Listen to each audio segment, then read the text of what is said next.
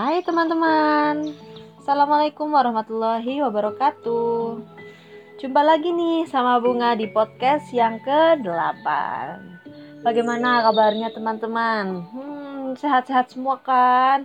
Bunga harap sih teman-teman ini tetap sehat dan bahagia selalu Oke, seperti biasanya Bunga akan membacakan tiga kiat dari buku yang sama yaitu buku yang berjudul Don't sweat the small stuff in love.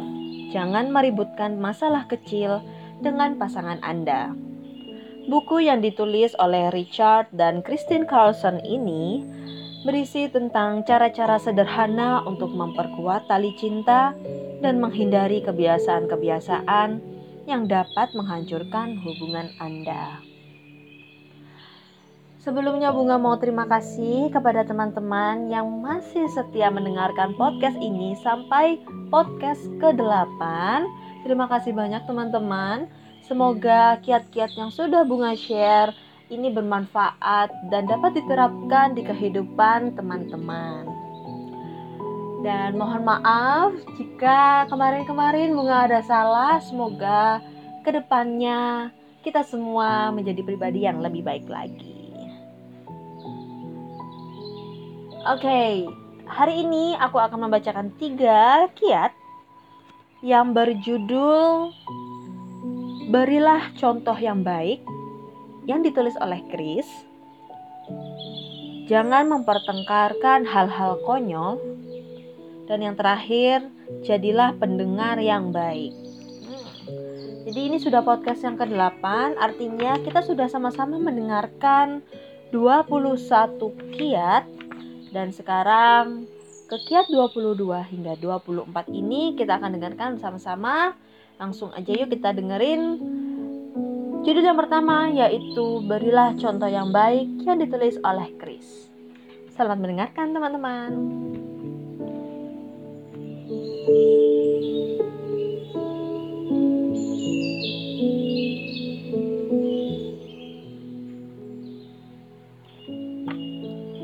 Berilah contoh yang baik oleh Chris.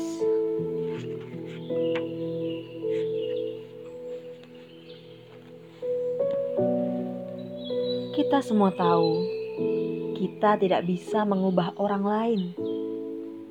Anehnya, setelah menjalin hubungan beberapa lama, kita semua menemukan banyak hal yang ingin kita ubah Mencoba mengubah pasangan Anda sungguh merupakan tantangan.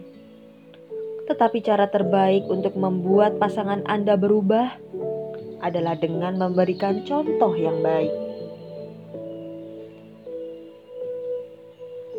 Kami punya kawan yang suka membaca buku spiritual dan buku yang memberi inspirasi. Dia seorang wanita yang hidup bahagia dan penuh kasih Suaminya, yang sebenarnya bisa mendapat pelajaran berharga dari nasihat para ahli, tidak pernah mau ikut membaca dengannya karena merasa belum siap. Mula-mula, kawan kami itu membuat kesalahan umum, yaitu memaksa suaminya membaca buku-bukunya. Akibatnya jelas Semakin dia memaksa, semakin keras suaminya menolak dan mendorong dia serta buku-bukunya menjauh. Tak ada manusia yang suka dipaksa.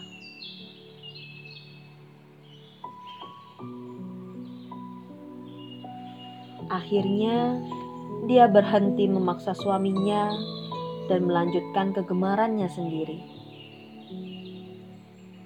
Dia tak pernah lagi punya pikiran untuk mengubah suaminya. Yang dia lakukan adalah mengubah dirinya sendiri. Dia menjadi lebih tenang, lebih ramah, dan lebih bahagia daripada sebelumnya.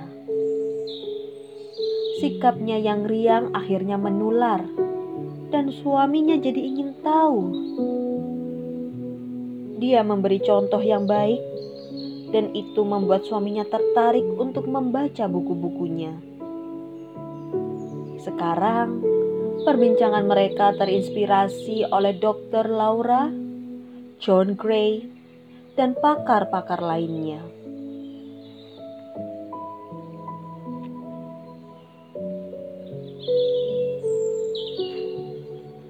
Beberapa kawan kami yang lain memberikan contoh bagus tentang pentingnya memberi contoh yang baik. Barbara menghabiskan sebagian besar waktunya untuk mempelajari dan mempraktekkan gaya hidup sehat dan bugar. Dia contoh makhluk yang indah secara fisik. Don, suaminya, memusatkan sebagian energinya dalam beberapa tahun terakhir ini pada karirnya. Beberapa tahun yang lalu, ada kejadian yang membuat Don harus mengubah gaya hidupnya secara drastis karena alasan kesehatan.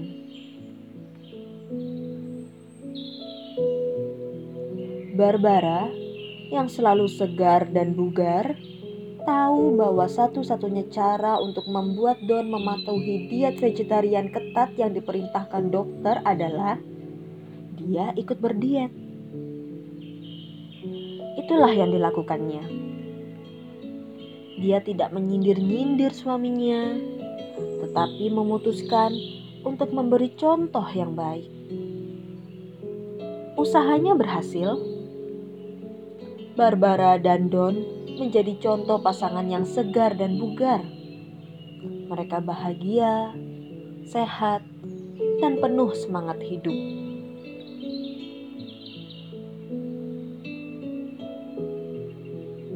Saya menyimak bahwa dalam kurun waktu sekian tahun, Richard selalu mengikuti contoh saya dalam hal-hal tertentu. Kalau saya makan makanan sehat dan banyak berolahraga, Richard ikut-ikutan. Seperti semua hal, kebalikannya juga berlaku. Waktu saya hamil, Richard tambah gemuk beberapa pon Kiat ini juga berlaku untuk kebahagiaan. Selama bertahun-tahun, saya perhatikan bagaimana dengan anggun Richard mengatasi suasana hatinya yang kadang keruh, kadang jernih. Dengan teladannya, dia mengajari saya agar mau melakukan hal yang sama. Dia tidak menguliahi saya, tetapi dia memberi teladan.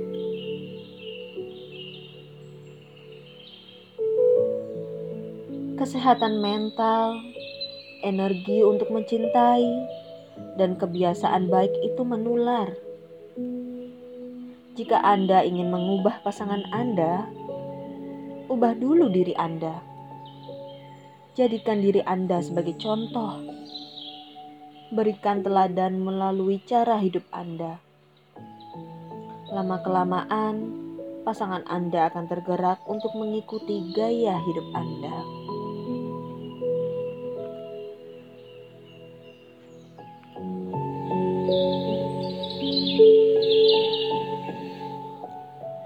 Ya, itu tadi teman-teman. Kiat yang pertama dengan judulnya Berilah Contoh yang Baik. Benar ya? Ini kita sering dengar nih. Biasanya kalau kita punya adik atau kita punya kakak, biasanya yang ibu yang cerewet ya, kayak kamu nih harusnya kasih contoh yang baik buat adikmu. Selalu itu kalimat-kalimat yang tidak asing yang kita dengar dari ibu kita. Atau biasanya kita diberi nasihat. Contoh perilaku yang baik-baik. Tapi terkadang ibu kita nih kadang ya namanya manusia ya jadi jadi hanya memberi nasihat tapi tidak memberikan teladan. Bagaimana seharusnya?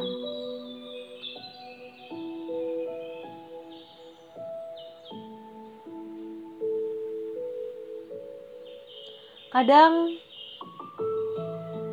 kita kesulitan untuk mendapatkan sebuah motivasi.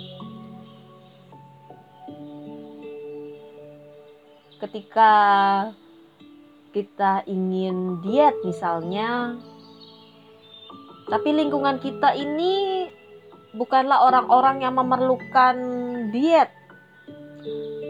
Mereka makan apa yang mereka suka, apa yang mereka butuhkan. Tetapi yang sedang menjalani diet ini merasa kesulitan untuk menyeimbanginya.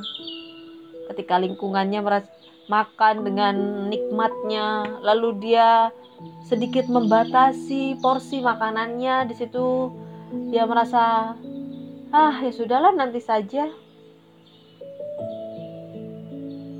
Akhirnya niat diet itu tidak terlaksanakan dengan baik. Karena tidak ada yang membuat kita termotivasi atau mendukung kita.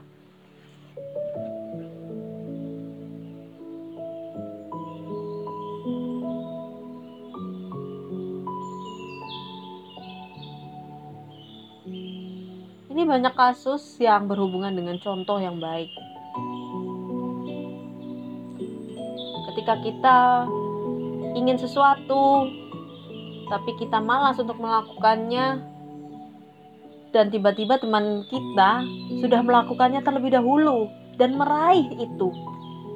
Di situ kita merasa, kok dia bisa dapat duluan? Akhirnya tanpa sadar kita menjadikan dia sebagai contoh.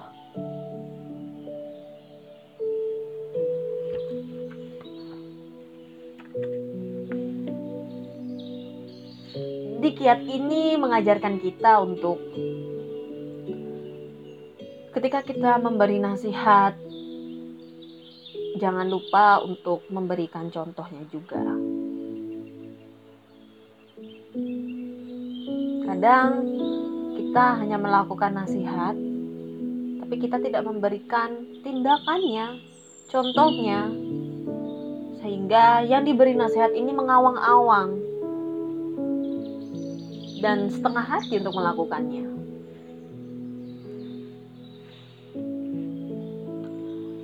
Oke, lanjut lagi teman-teman, kita baca kiat yang kedua dengan judulnya Jangan Mempertengkarkan Hal-hal Konyol. Wow, ini materinya cukup banyak teman-teman. Semoga Wow. Oke. Langsung aja ya kita dengerin sama-sama. Jangan mempertengkarkan hal-hal konyol.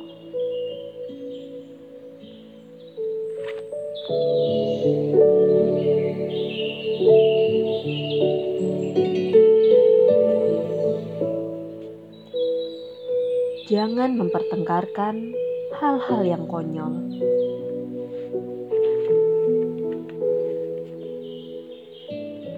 Kiat ini sangat penting.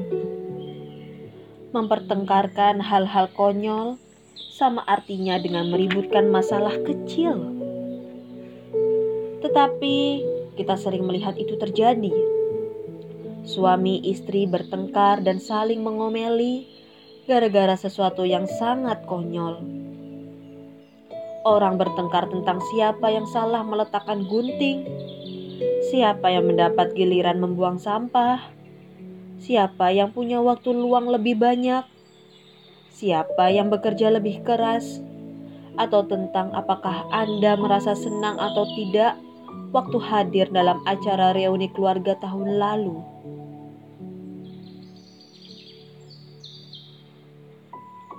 Orang berdebat tentang siapa yang lebih pandai mengemudikan mobil, siapa yang lebih pantas dijuluki orang tua teladan, atau siapa yang menang dalam kontes tahun lalu. Orang marah karena terpaksa menunggu beberapa menit ketika pasangannya sedikit terlambat. Ketika pasangannya bersikap kurang sopan di meja makan, atau ketika pasangannya salah menginterpretasikan suatu fakta. Kami kenal seorang wanita yang langsung mengajak bertengkar karena suaminya meletakkan handuk di kamar mandi yang salah. Wah, adakah masalah yang lebih penting daripada itu?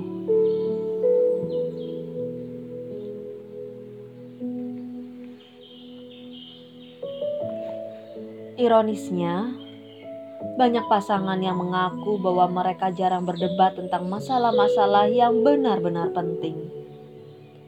Maka, tampaknya masuk akal jika salah satu pihak atau kedua belah pihak bisa mengeliminasi semua pertengkaran yang disebabkan hal-hal konyol. Semua pasti beres, atau sekurang-kurangnya sebagian besar. Bila Anda mengeliminasi atau sangat mengurangi jumlah masalah kecil yang membuat Anda kesal dan siap bertengkar, maka pintu ke arah relasi yang sangat berbeda akan terbuka. Sungguh menyenangkan menjalin hubungan dengan orang yang tidak gampang kesal karena masalah kecil.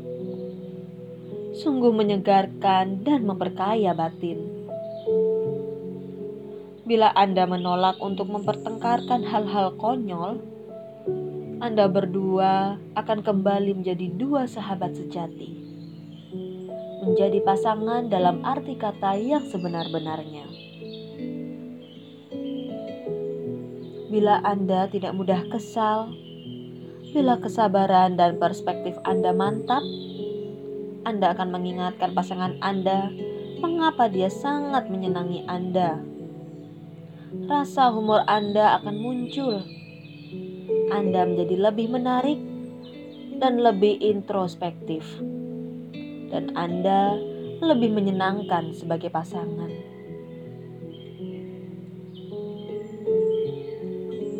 Kami berdua selalu membuat asumsi bahwa sebuah relasi yang baik didambakan orang karena banyak alasan, dan alasan yang terpenting adalah bila Anda menjalin hubungan dengan orang yang tidak mudah kesal dan tidak suka meributkan masalah kecil, kemungkinan timbulnya stres akan sangat berkurang. Karena Anda tahu bahwa menjadi diri sendiri di depan pasangan Anda adalah sangat manusiawi. Tetapi karunia ini bekerja dua arah. Dengan kata lain, anda tidak hanya ingin menjalin hubungan dengan orang yang membuat hidup Anda lebih mudah dan lebih menyenangkan, tetapi Anda juga ingin menjadi seperti itu bagi pasangan Anda.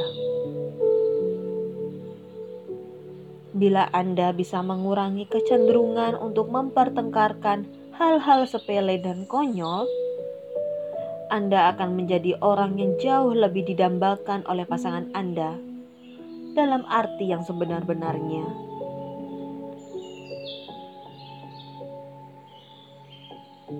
Ingatlah, bukannya mengurangi stres, menjalin hubungan dengan orang yang selalu kesal karena apa yang kita lakukan dan mudah marah karena masalah sepele justru akan menambah stres. Mengapa Anda ingin menjalin hubungan dengan orang yang selalu memulai pertengkaran? Itu tidak menyenangkan dan benar-benar membuat tertekan. Solusinya sangat sederhana, tapi membutuhkan kemauan keras. Kuncinya adalah belajar memandangi hal-hal yang tidak relevan dan tidak penting dalam perspektif yang benar.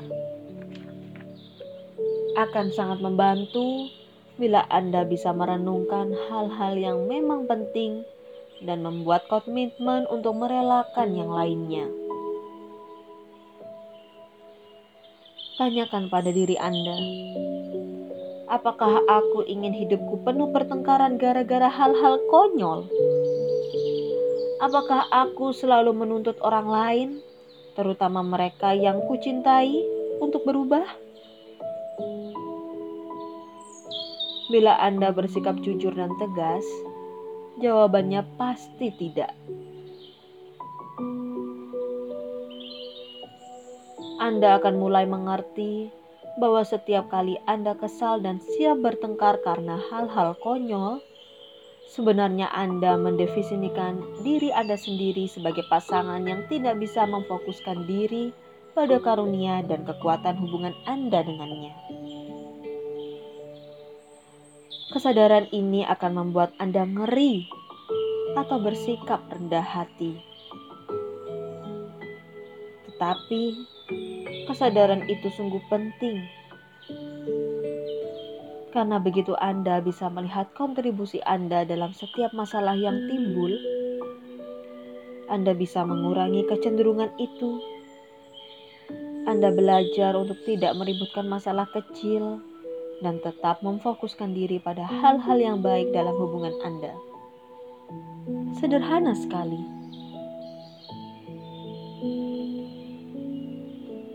Kami tidak bisa mengatakan berapa banyak cinta yang akan Anda alami dan betapa akan menyenangkannya pengalaman Anda bila Anda sudah mempraktekkan kiat ini. Mulai sekarang, bila Anda terjebak oleh keinginan untuk mempertengkarkan hal-hal yang konyol, tertawakan diri Anda dan segera lupakan masalah itu. Jadikan hidup bahagia lebih penting daripada sikap keras kepala. Jika ini sudah menjadi kebiasaan, perjalanan yang akan Anda tempuh berdua pasti akan lebih menyenangkan.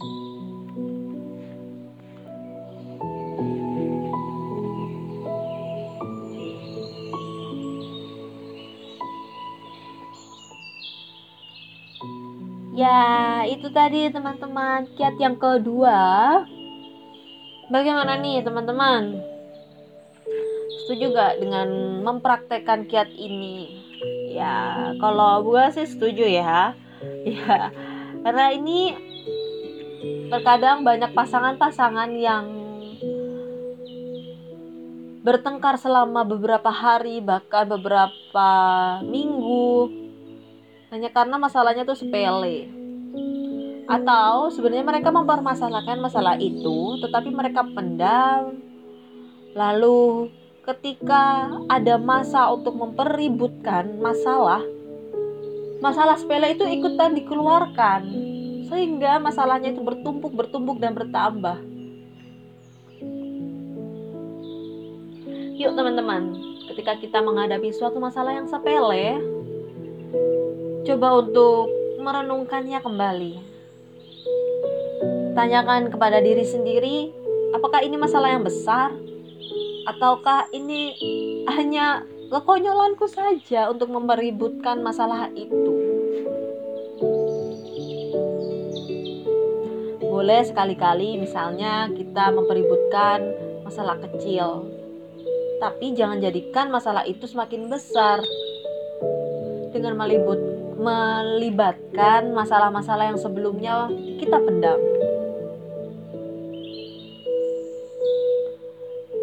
Aku pernah punya teman, aku punya teman, bukan pernah ya, aku punya teman yang pada saat itu aku temui raut wajahnya tuh kusut. Kelihatan banget dia bete Aku ajak bercanda, dia hanya setengah hati. Lalu ketika aku tanya apa masalahnya, dia menjawab gak apa-apa. Bukan masalah yang besar. Karena dia menjawab bukan masalah yang besar, berarti ada masalah kecil yang dia sembunyikan. Lalu aku pancing untuk terus Terus dia berkata sehingga menjawab pertanyaan masalah kecil apa yang dia sembunyikan. Dan ternyata masalahnya adalah dia kesal kepadaku. Karena saat itu aku terlambat menjemputnya. Dan dia bilang cuaca saat itu sedang panas.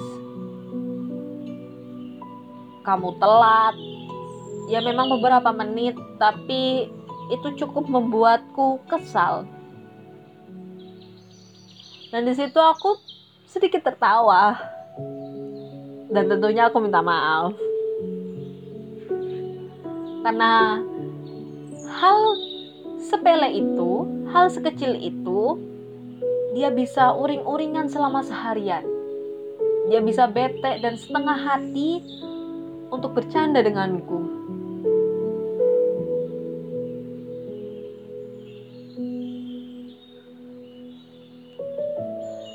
ya setelah itu aku minta maaf dan ya berusaha untuk tidak terlambat lagi. Ya mana mana ada sih orang di sini yang mau menunggu? Apalagi di tengah cuaca yang sedang panas. Ya itu salah satu contoh. Ketika kita punya masalah kecil lalu terbawa sampai kehidupan kita Mungkin teman-teman juga punya cerita tentang hal ini. Mempeributkan masalah-masalah kecil atau sebenarnya itu masalah yang konyol. Tapi kita ributkan.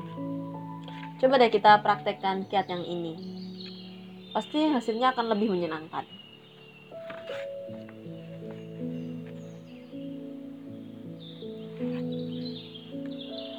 Oke, lanjut lagi ke kiat yang ketiga dengan judul Jadilah Pendengar yang Baik. Ya. Ini wah, ini sebenarnya sedikit curhat ya nanti.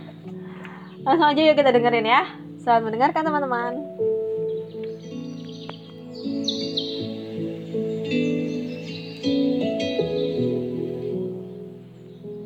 Jadilah pendengar yang baik. Salah satu hal paling menyebalkan dalam sebuah relasi adalah keluhan. Dia tidak sungguh-sungguh mendengarkan aku. Tanyakan pada siapa saja, maka Anda akan tahu bahwa hampir tak seorang pun mengatakan bahwa pasangannya adalah pendengar yang sempurna. Menjadi pendengar yang baik mempunyai manfaat ganda. Yang pertama dan terutama adalah membuat pasangan Anda merasa diperhatikan karena dia yakin bahwa setiap saat Anda benar-benar peduli pada apa yang dikatakannya. Itu adalah cara yang terbaik dan mungkin yang paling efektif untuk menunjukkan bahwa Anda tertarik padanya dan memahaminya. Anda bisa saja berkata, "Aku peduli padamu." Tetapi jika perhatian Anda teralah terarah ke hal lain, Anda menunjukkan bahwa hal lain itu yang mendapat perhatian Anda sebenarnya lebih penting.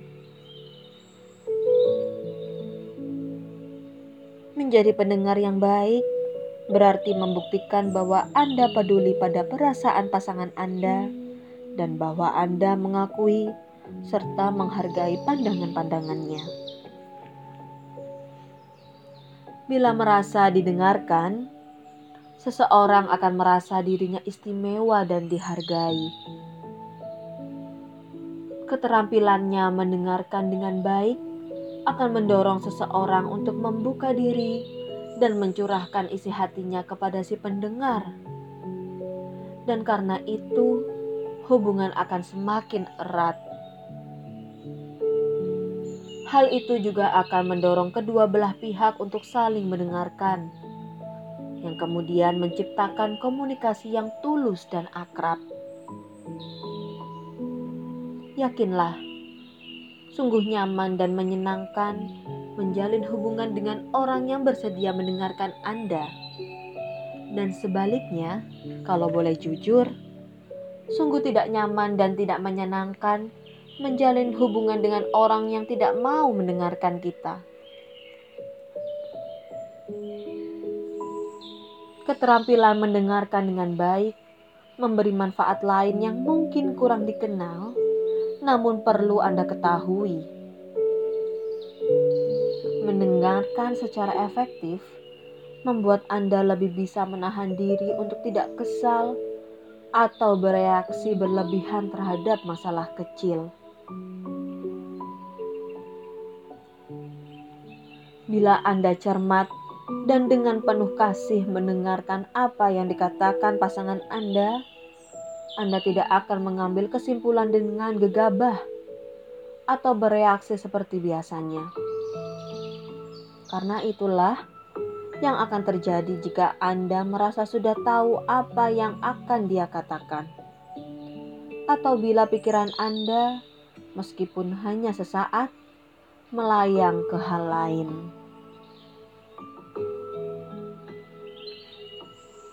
Bila Anda mau berusaha dan menyediakan waktu untuk mendengarkan, Anda akan mendengar dan merasakan hal-hal yang tidak akan Anda ketahui bila Anda hanya menunggu giliran bicara atau tidak sepenuhnya memperhatikan apa yang sedang dibicarakannya.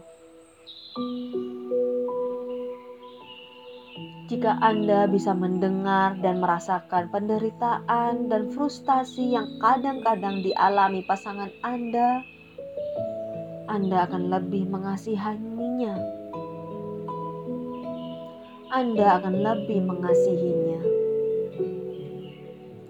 Anda akan bisa melihat bahwa sebenarnya dia tidak bersalah, dan dengan demikian hati Anda tetap terbuka.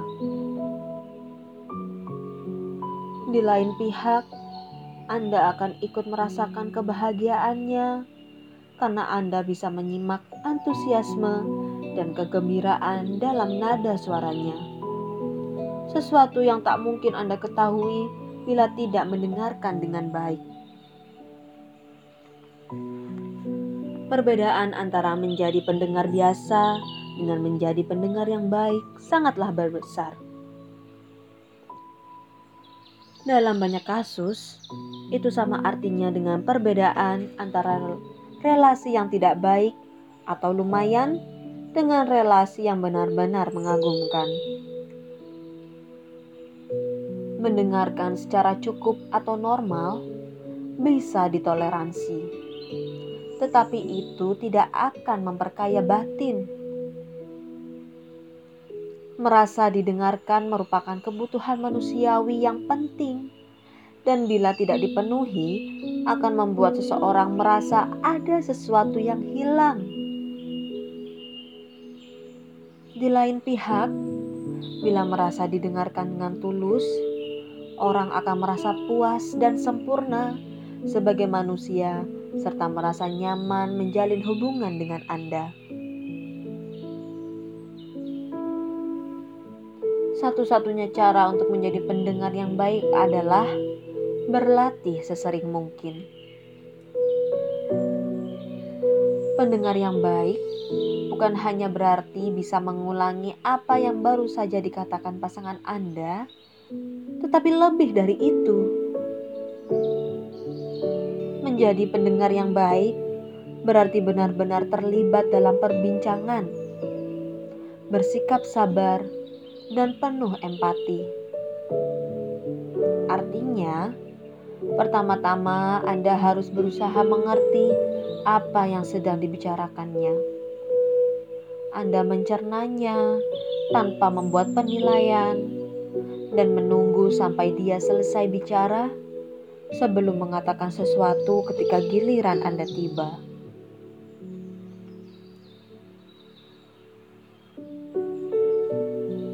Untunglah setiap orang bisa mendengar yang lebih baik bila punya keinginan yang kuat dan mau berusaha.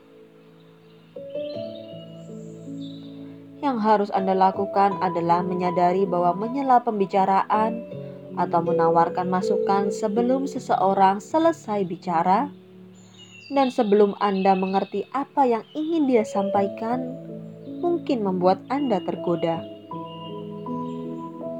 Anda mungkin harus beberapa kali gagal sebelum bisa menguasai kebiasaan itu. Tetapi usaha itu akan semakin mudah bila dilatih setiap hari.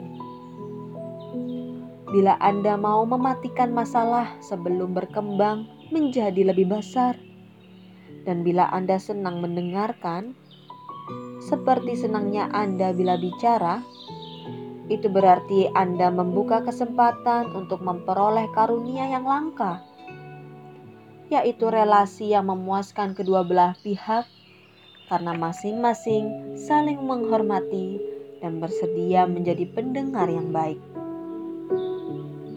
Adakah yang lebih indah daripada itu?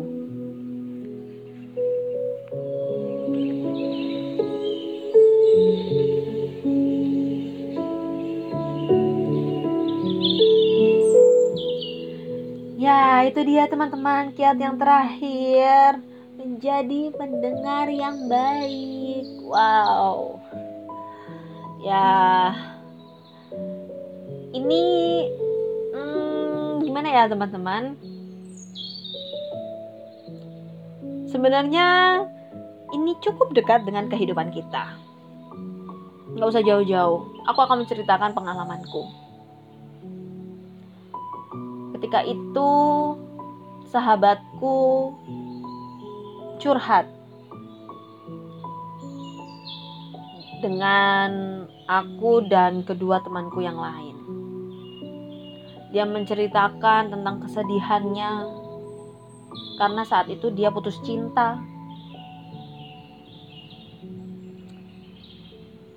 Di situ kami bertiga mendengarkan sahabatku yang sedang bercerita ini. Tapi aku memperhatikan bahwa dua temanku yang lain ini hanya mendengarkan secara normal, namun tidak menyimak. Lalu, ketika kami berencana untuk pulang, sahabatku yang putus cinta itu menarikku dan dia ingin melanjutkan ceritanya. Lalu di situ dia berkata kalau sebenarnya dia merasa tidak didengarkan oleh tidak didengarkan sepenuhnya oleh kedua temanku yang tadi. Di situ dia merasa sedih karena rasa sakit yang dia alami tidak sampai kepada hati teman-temannya.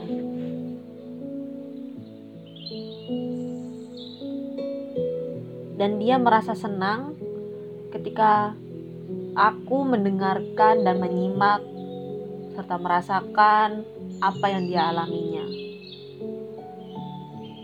Temanku yang putus cinta itu merasakan betapa tulusnya ketika aku mendengarkan cerita-cerita dia. Padahal sebenarnya aku memanglah pribadi yang lebih suka mendengarkan daripada berbicara. Tapi ketika ada temanku yang sedang curhat, aku merasa bahwa aku adalah orang yang dipercaya dia karena dia bisa curhat kepadaku. Walaupun itu masalah putus cinta yang sebenarnya mungkin bagi orang-orang ya ampun putus cinta itu semua orang mengalaminya. Tetapi tidak semua orang akan diceritakan masalahnya kepada eh oleh orang itu.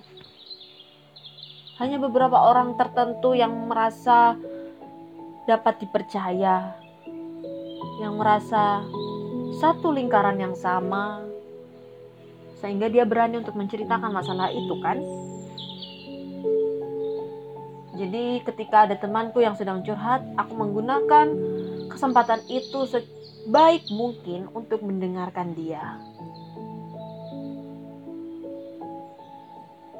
Dan ternyata sahabatku yang putus cinta itu merasa tenang dan damai ketika dia menceritakan lagi kepadaku secara personal.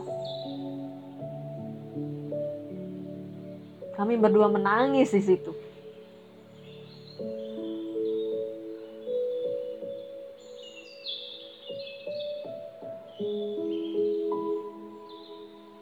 Alasan lain ketika temanku ini bercerita, lalu aku sangat menyimaknya adalah dia juga menyimak ketika aku bercerita. Ketika, aku menceritakan hal-hal yang sepele mungkin, dia mendengarkannya dengan baik. Ketika aku bercerita tentang kisah-kisahku yang menyedihkan, dia memelukku dengan hangat.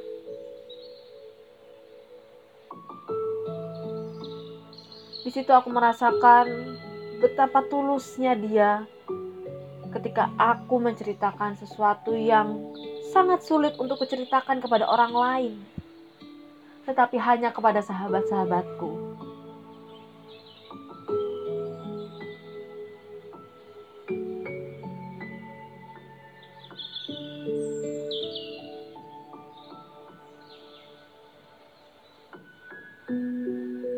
Ya karena menjadi pendengar yang baik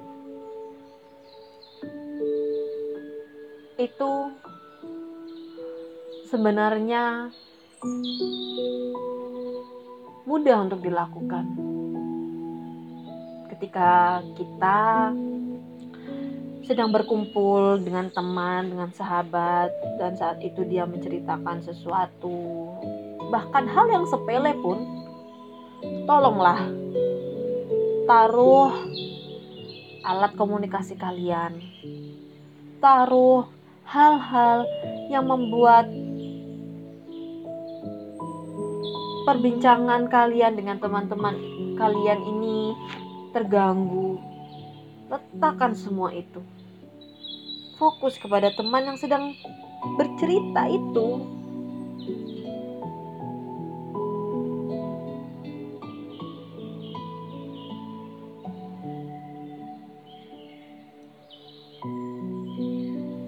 Karena kalau kita bercerita dan orang-orang menyimak, otomatis kita akan merasa dihargai.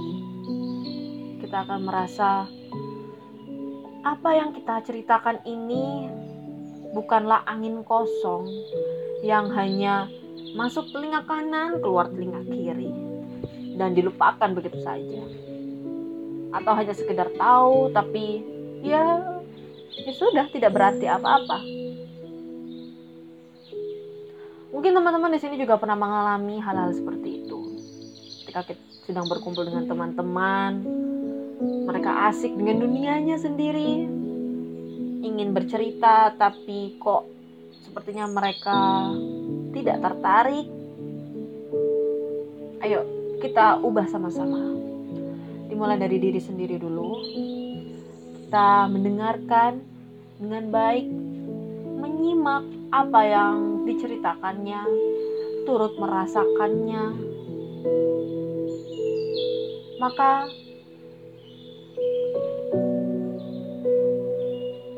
dia akan merasa dihargai. Dan ketulusan serta keakraban itu akan semakin erat.